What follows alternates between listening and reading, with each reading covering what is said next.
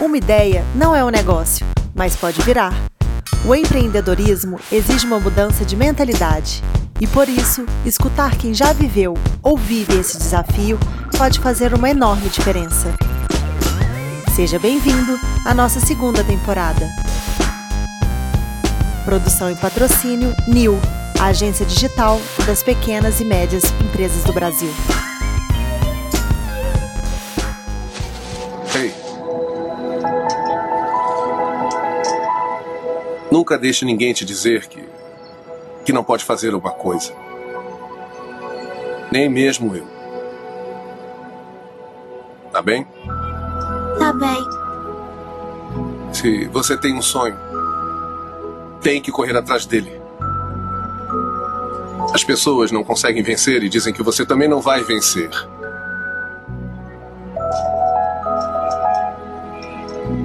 Se você quer uma coisa, corre atrás. Ponto.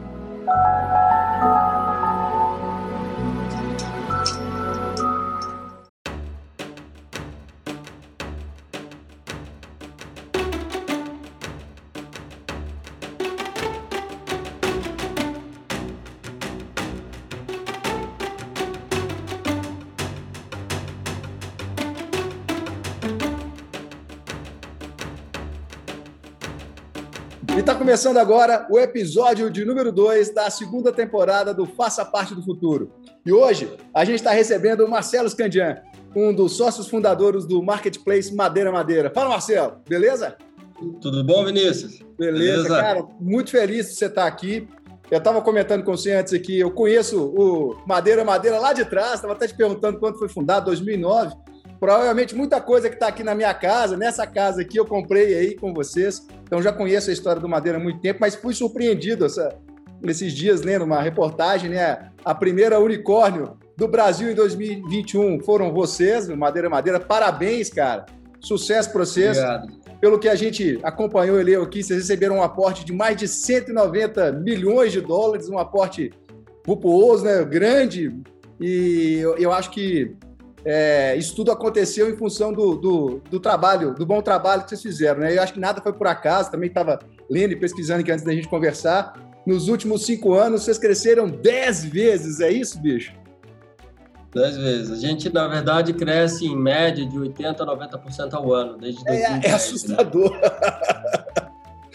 Aí, Marcelo, o que, que eu queria conversar, começar conversando com você aqui, né? Muita gente que escuta o podcast ou vem porque quer se antenar no que está acontecendo no mundo da tecnologia, do futuro do trabalho, ou também quer, quer entender um pouco sobre esse empreendedorismo, sobre o empreendedorismo digital, né? A gente também estava conversando aqui antes que o Brasil vive, o mundo, né, vive um momento meio distópico, essa pandemia meio maluca, as pessoas sem, sem saber como se recolocarem, como se posicionarem. E eu estou conversando com um cara aqui que participou de um case de sucesso, né? Imagino que vocês começaram com uma operação pequenininha, é, não sei se fundo de garagem, como tantas histórias que a gente viu, mas imagino que uma operação pequena que foi crescendo, crescendo, crescendo e hoje está no pé que está. E se Deus quiser, cresce ainda mais, né? Queria que você contasse um pouco disso aqui para a gente.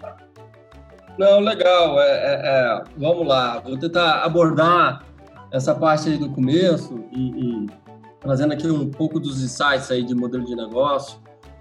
É, primeiro que a Madeira Madeira ela é uma empresa que ela nasceu da crise, né? O nome Madeira Madeira ela veio porque o meu pai ele é, e a família, a gente tinha uma empresa familiar que vendia pisos de madeira, né, para os Estados Unidos. E a gente teve aquela bolha né, do, do mercado imobiliário nos Estados Unidos e a gente perdeu muitos clientes né, da noite para o dia e realmente começaram a sobrar um monte de máquinas e pisos fora de padrão brasileiro é, é, é, é ociosos né, na, na, na, fábrica. E aí é, eu montei um, um, uma plataforma para anunciar as máquinas, tiramos as fotos, meu irmão aprendeu a mexer no Google, Aí Você não sabia mexer no Google?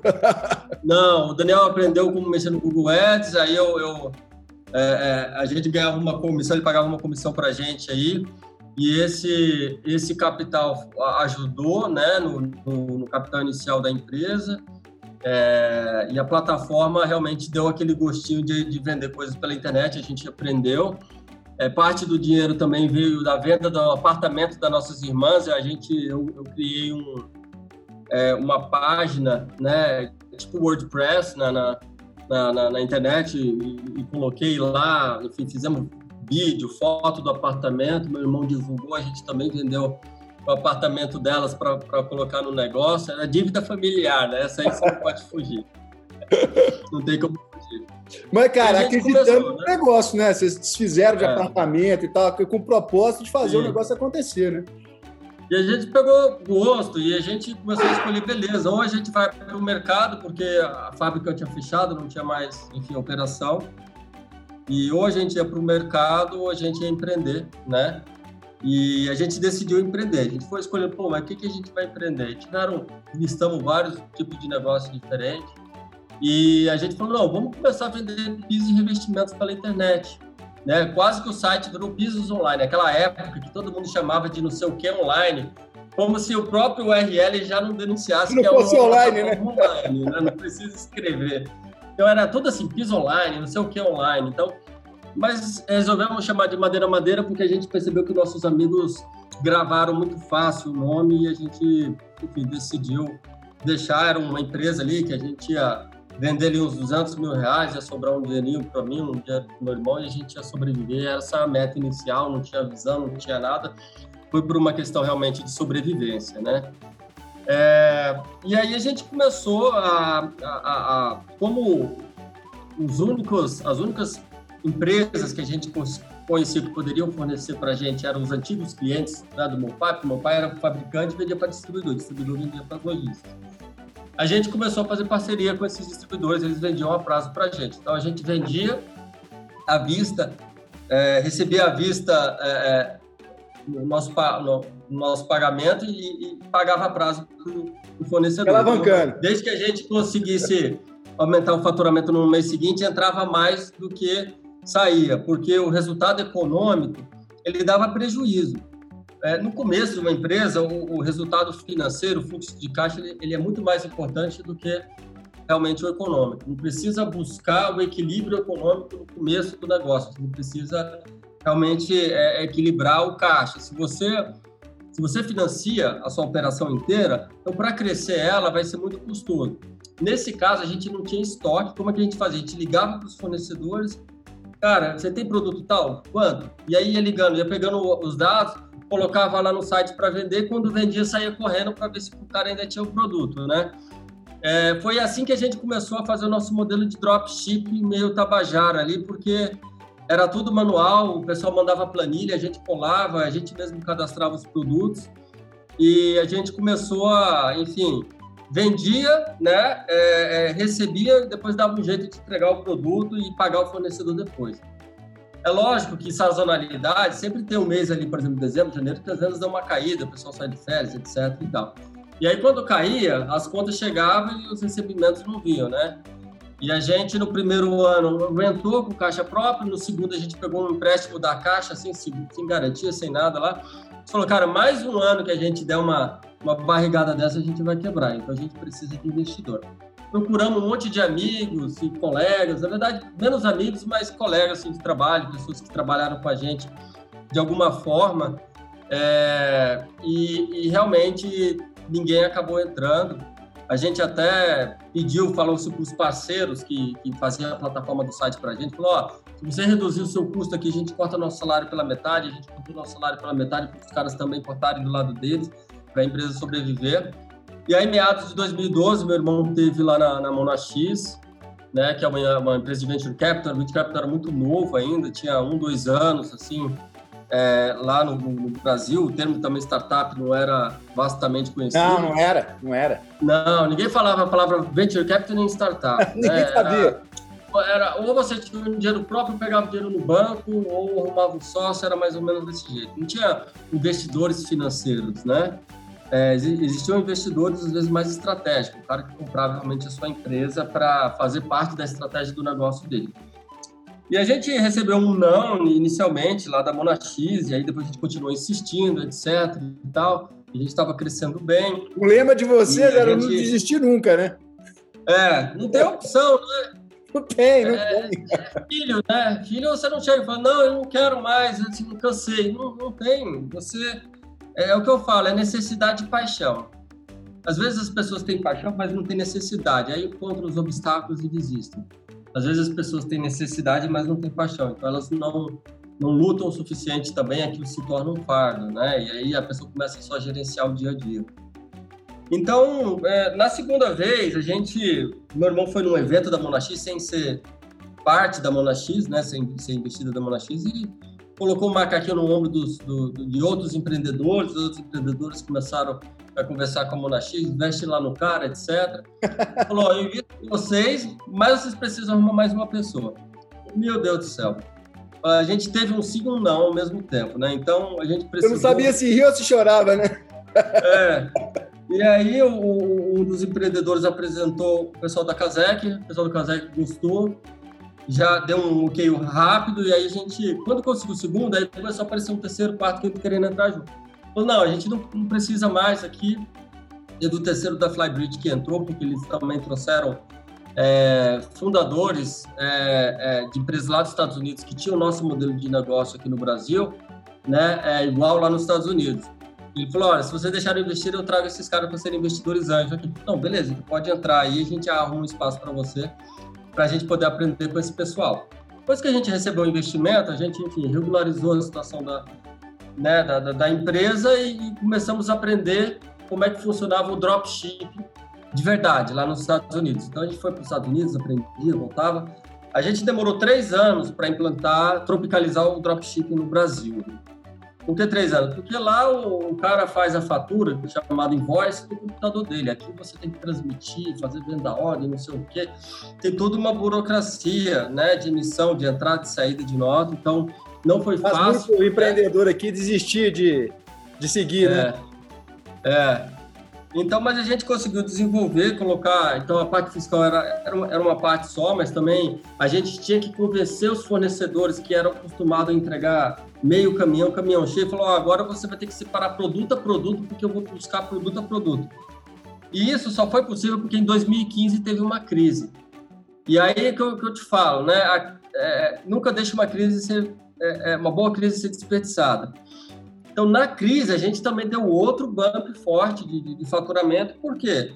Se você tivesse fornecedores que tivessem com o seu faturamento basicamente todo vendido, né, sua produção, é mais difícil você convencer alguém e falar, poxa, faz o meu, né, todo do meu jeito, vai ter que mudar todo o seu modelo aqui é, dentro de casa para me atender, para atender ao meu modelo de negócio, né? Mas graças a Deus nós tivemos uma aceitação boa, né? Porque a gente tinha um pouco de ociosidade no mercado, então a gente conseguiu é, nessa nessa promessa realmente de crescimento no mundo digital, que esse era o futuro, que a gente ia vender muito. E graças a Deus deu tudo certo, a gente implementou. Até lá a gente era só e-commerce, né? A gente quase quebrou também em 2015, né? Então é, a gente só vendia no nosso site, aí nós começamos a vender em outros marketplaces também, então isso deu outro bump para a gente, a gente se recuperou, mas a gente passou realmente, mesmo com investidores, né, a gente passou um aperto, né? É, é, é, o pessoal pensa, pô, agora que entrou investidor, não, não tem mais risco de quebrar. Vai ser Não. moleza, né? A, é, a maioria realmente tem, continua é, é, é, encontrando dificuldades, né? Porque não é fácil provar um modelo de negócio, né? E, e aí em 2017 a gente recebeu a, a terceira rodada e aí começou realmente a gente ter um colchão maior aí de que a gente chama de war chest, que é o baú de guerra, né? Que é o, aquele, aquele famoso colchão que você guarda ali para você ter uma segurança né, financeira para você poder fazer os seus investimentos, apostar nos novos modelos de negócio que, que a coisa vai se adaptando, vai acontecendo, né? E o pessoal sempre pergunta, ah, mas o que, que, é, que, que é startup? O pessoal fala, ah, startup é tecnologia? Eu falei, não necessariamente, né? A startup é um modelo de negócio. Então, hum, geralmente, empresas de venture capital, elas investem em empresas que têm uma, uma teoria de um modelo de negócio ainda não provado né, onde os seus units econômicos, os seus, seus, drivers, eles ainda não fecham a conta, mas a promessa é que aquilo vai amadurecendo e que algum dia aquilo vai fechar a conta lá na frente, né? Então a gente também tinha esse nosso modelo do dropship que a gente falava que, pô, não, lá na frente a gente vai fechar a conta E é um modelo muito bom, porque é, a gente tem a necessidade de capital de giro negativo, então a gente realmente, cada vez que vende mais, gera caixa. Então, isso é muito importante né, para investidores, não ter uma queima de caixa, crescer, crescer bem. Isso permite que eu, que eu cresça bastante. Eu não, eu não preciso ter um, um estoque limitado, eu posso ter quantos produtos eu quiser dentro da plataforma né, para poder vender. E aí depois em 2018 a gente entrou com o marketplace, que a gente daí só intermedia, né? São outros players dentro da nossa plataforma. Então você tem lá o vendido por madeira madeira e tem um vendido por pelo nome do parceiro lá. Em 2019 a gente decidiu fazer uma, uma transportadora Booklog especializada em produtos é, mais pesados, porque não tinha uma transportadora que pudesse atender a gente a nível Brasil dedicada para produtos maiores, geralmente só tinham para produtos menores. Então, a gente realmente foi até onde a gente conseguiu com parceiros. A gente ainda continua com parceiros, né? Só que a gente, porque hoje como é que funciona o transporte? Às vezes você contrata o cara, o cara subcontrata outro que subcontrata outro. Às vezes o cara terceiriza, quarteiriza e etc e tal. E então a gente está só nesse primeiro, nesse, nesse primeiro tier aí, e a gente usa ainda os pequenos transportadores, etc., para fazer toda a nossa operação. Né? Então a gente é, é muito asset light, a gente não gosta, não quer ficar comprando caminhão, não quer ficar comprando estoque, a gente gosta realmente de investir na plataforma, na tecnologia para fazer essa roda girar. Né? Então é, é um pouco disso aí. Cara, um, um negócio que você está falando e que eu acho incrível e tem, também tem tudo a ver com o que a gente fala aqui muito no, no Faça Parte do Tudo, que é essa parte de experiência de usuário, né, do Human Centered Design, você compra no Madeira Madeira, você, a maioria dos produtos não estão em estoque, não estão lá, mas isso é imperceptível para mim que estou comprando, né? E eu imagino a dificuldade para vocês, porque esse mundo do, do digital, da tecnologia, ela vai mudando cada dia mais, né? Nesse universo que você está inserido, principalmente, você tem várias coisas, né? O próprio atendimento humanizado vai ganhando mais força, né? é, essa questão da presença multicanal, né? Você hoje não pode estar num lugar só, você tem que expandir a sua, a sua presença e, e fazer com que esse, a sua presença seja cross, seja única, né? Que o cliente não perceba toda essa, essa, essa mudança de plataforma. E eu acho que talvez isso tenha provocado essa mudança que você vai fazer, e agora que você estava comentando comigo, né? Você está saindo é. da, da área financeira para cuidar de experiência do, do usuário, né? Porque é, é um ponto-chave para qualquer plataforma digital, né? Exato. Eu estou há 19 anos né, trabalhando na área financeira e ano passado eu decidi realmente é, sair né, da, da, carreira financeira.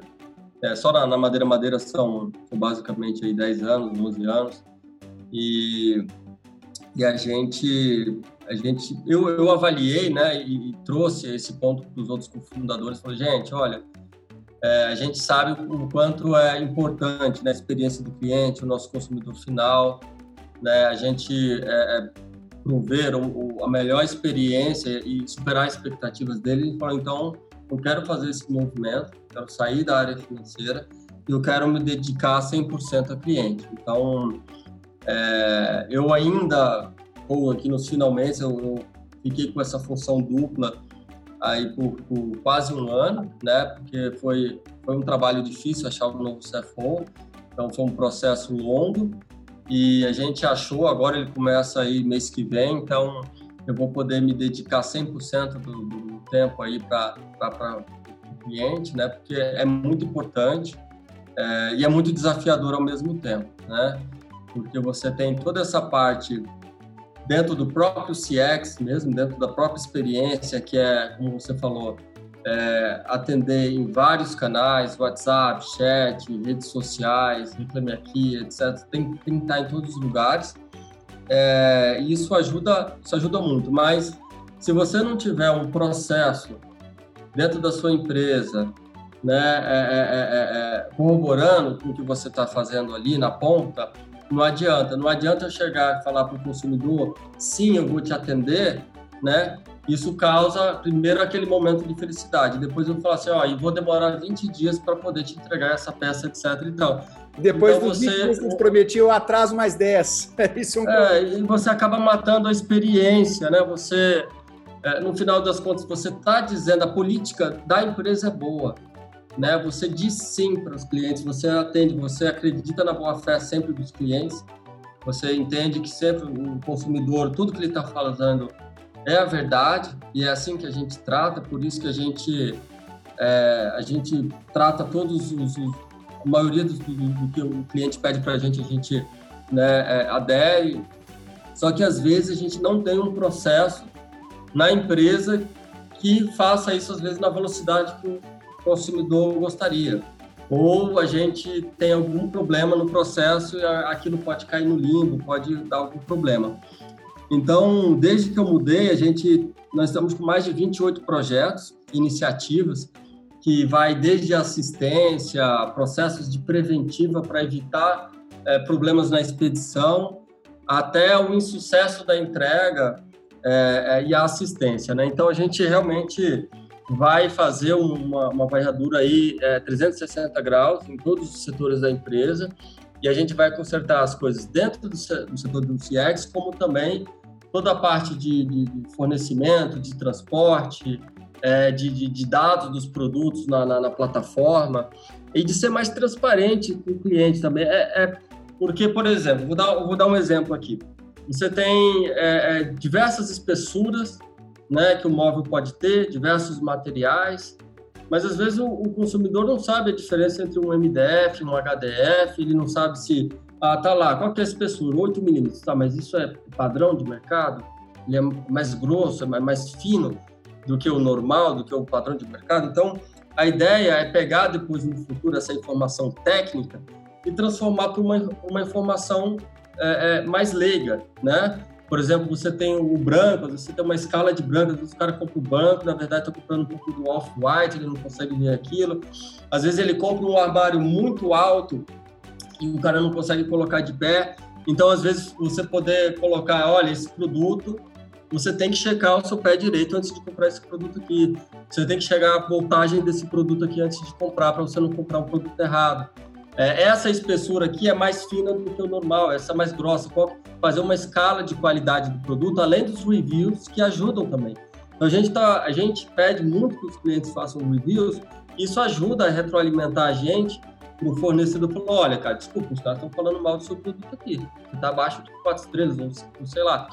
Se você não arrumar isso aqui, ou a embalagem, ou o material, etc., é suspensão do produto, né?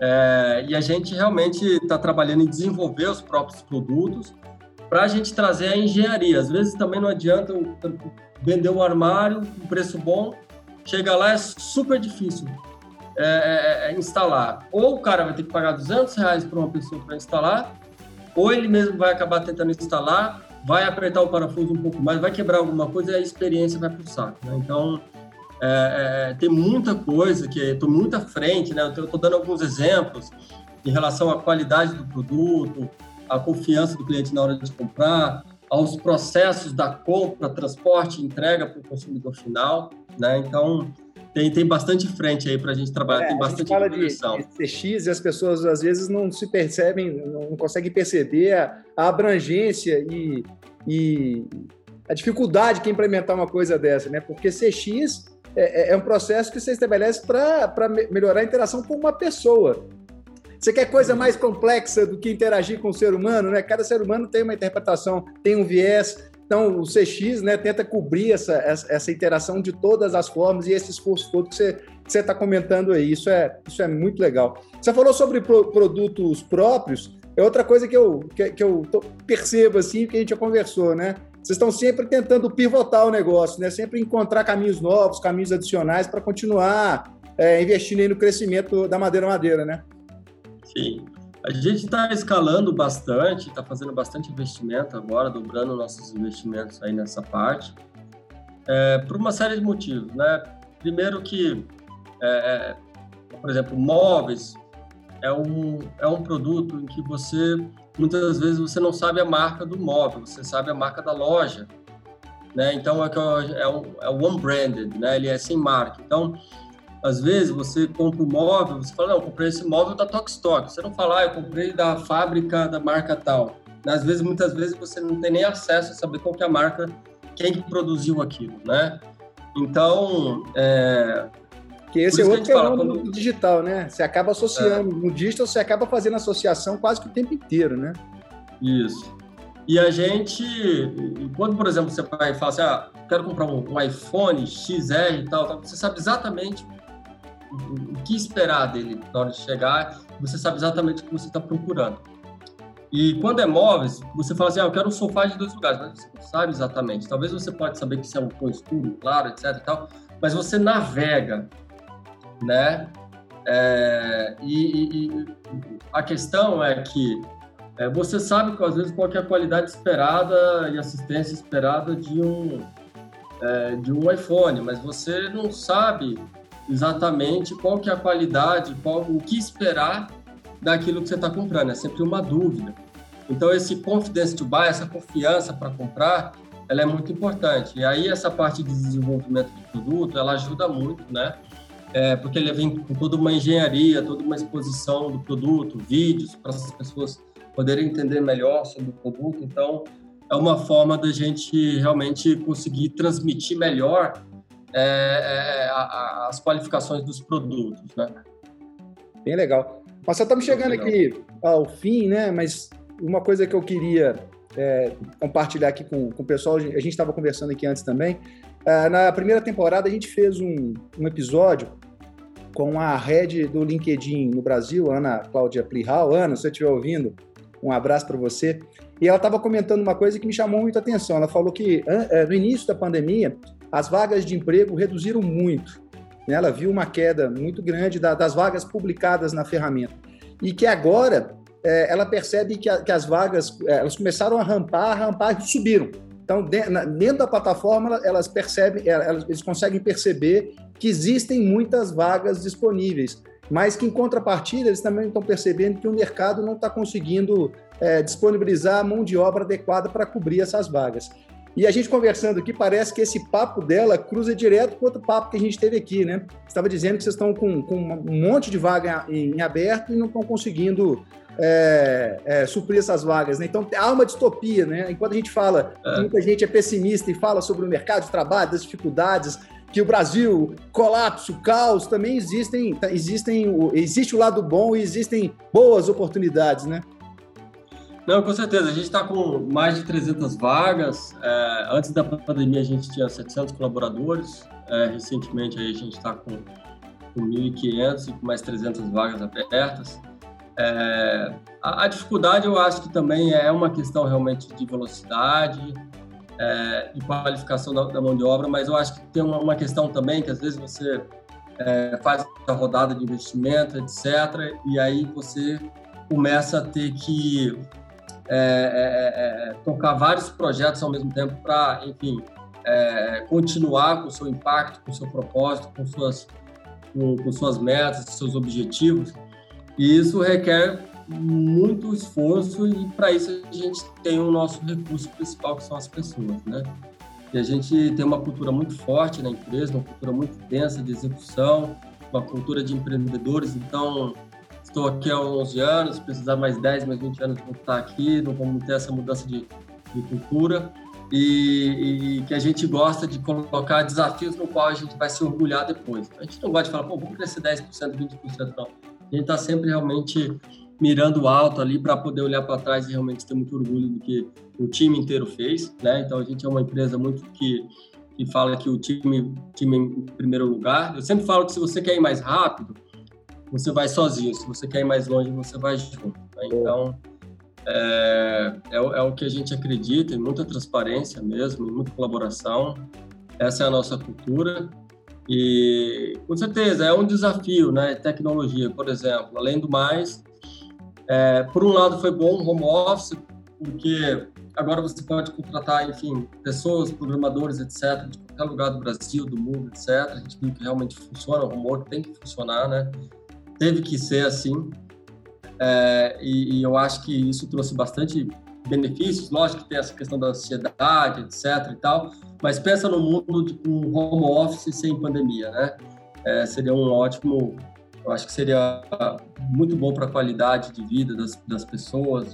Eu mesmo, às vezes, ficava três, quatro dias sem ver meu filho, porque eu saía de casa ele estava dormindo, quando eu voltava ele já estava dormindo. Né? Então, é, eu poder dar um oi para ele todo dia, isso é, isso é demais. Né? Então, Mas com certeza, por exemplo, a gente tem mais de 100 vagas na área de tecnologia aberta, isso é um desafio, e o home office, como eu falei, você pode contratar em vários lugares, mas também você começa também a ser assediado do, do Brasil inteiro, é, e, e, eu acho que vai acontecer um, pouco de, de, balanceamento aí, de, de, de compensation, de, é, é, é, nivelado aí Brasil inteiro, porque é, antes você tinha, ah, tinha salário de São Paulo, que tinha um custo de vida de São Paulo, etc. Isso, muito, isso era muito marcado, né? Essa diferença. Era muito marcado. Agora, é, é, é isso está quebrando muito essas barreiras, né? Então, mas se Deus quiser, a gente vai seguir com o nosso propósito, que é realmente dar acessibilidade de imóveis para as pessoas. Então, tudo que a gente ganhar de eficiência na cadeia, a gente quer repassar para o consumidor. A gente sabe que cresceu muito rápido, que caíram alguns pratos, né? É, e que a gente reconhece isso e por isso que eu realmente estou saindo da área financeira para me dedicar 100% ao cliente, para a gente poder é, realmente ter a melhor experiência e ter esse diferencial. Marcelo, mas, cara, obrigado. É, obrigado por ter topado participar com a gente. Eu acho que várias mensagens importantes que você passou aqui. É, eu acho legal a gente terminar com essa mensagem é, positiva para as pessoas, né, de que tem luz no fim do túnel, que tem gente trabalhando para abrir possibilidades, novos canais, isso é, isso é incrível. E você falou nessa última frase uma palavra que gente, várias vezes, uma palavra que a gente fala muito aqui, o danado do propósito, né? Pelo amor de Deus, a gente não pode banalizar isso, né? Você está aí hoje com, com a empresa que você tem porque você teve propósito e aguentou porrada e teve resiliência e vai para frente, quer fazer, mas isso só foi para frente, conseguiu fazer isso porque você acreditava, porque era aquilo que você queria, né? Aquilo que te movia. Que as pessoas comecem a entender isso, não é não? Isso faz uma diferença absurda para qualquer coisa que você for fazer na vida. Com certeza. É, é, eu acho que a gente soube, talvez, é, enfim, encontrar as pessoas que também, ao longo do caminho, acreditaram, acreditam, né, no mesmo propósito que a gente, seja os colaboradores, investidores, consumidores, é, fornecedores, são todas pessoas que realmente acreditaram, né, no, no nosso propósito, que a gente realmente é, é, iria causar esse impacto, que a gente ia conseguir arrumar muita coisa aqui, né, em prol, enfim, da, da, da sociedade, das pessoas. E isso, eu sempre dou muito esse crédito para o time todo da, da Madeira Madeira, que é maravilhoso aí, que não mede esforços aí, é uma cultura incrível, não mede esforços para fazer acontecer e que não tem medo de desafio. Outro dia eu li uma frase, não lembro agora quem foi que falou, que falou assim: liderar é servir. E não é? Isso aí.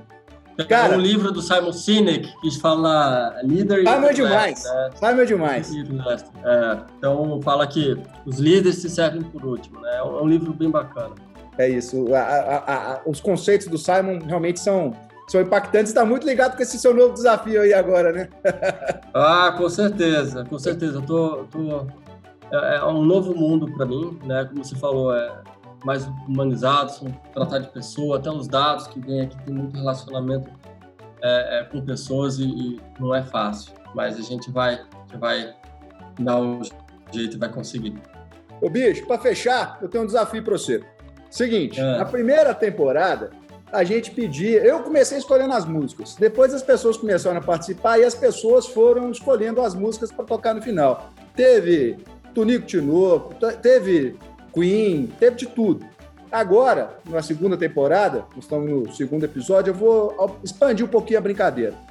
O convidado vai poder escolher ou um filme ou uma música para indicar, porque outra coisa que eu já falei que falo várias vezes, para mim, a música e os filmes elas cruzam, elas perpassam quase tudo que eu faço, sabe? Para mim, é, o, o, as duas artes, né? Elas são fontes de inspiração e, e, e, e fonte de pensamento para muita coisa. Então, cara, eu queria te provocar. Você vai de música ou você vai de filme? Posso falar um de cada? Ah, manda! Então vai lá. Eu acho que eu vou. É, o filme, na verdade, seria um seriado aí, The Last Dance, lá junto com Michael Jordan. Né? Eu acho que em português é o último arremesso, se não me engano. É muito bom, muito inspirador, realmente mostra a força que né, uma, uma, uma mente, é, é, é enfim, é, com disposição e garra, realmente, onde que você pode chegar, né? A força mental da pessoa. E uma música, acho que um pouco relacionado com o dia a dia de hoje, é, É, o, dia, o dia em que a Terra parou, do Raul Seixas. Então pede aí, toca Raul. Toca Raul. Marcelo, obrigado, cara. Parabéns, Valeu. hein? Muito sucesso Madeira Madeira. Que vocês consigam avançar mais e mais e mais do que vocês já avançaram. Muito, muito, muito sucesso para vocês. Obrigado por ter participado. Um abraço. Obrigado. Um abraço, Vinícius. Tchau, tchau. Tchau.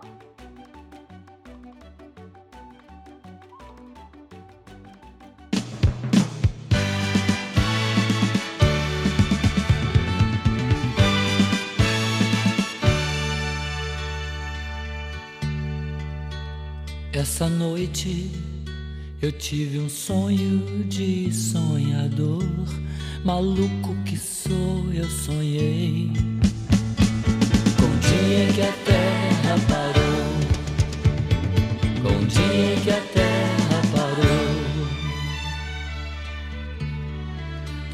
Foi assim, num dia em que todas as pessoas do planeta inteiro resolveram que ninguém ia sair de casa, como que se fosse combinado em todo o planeta Naquele dia ninguém saiu de casa. Ninguém. O empregado não saiu pro seu trabalho, sabia que o patrão também não tava lá. Dona de casa não saiu pra comprar pão, pois sabia que o padeiro também não tava lá. E o guarda não saiu para prender, pois sabia que o ladrão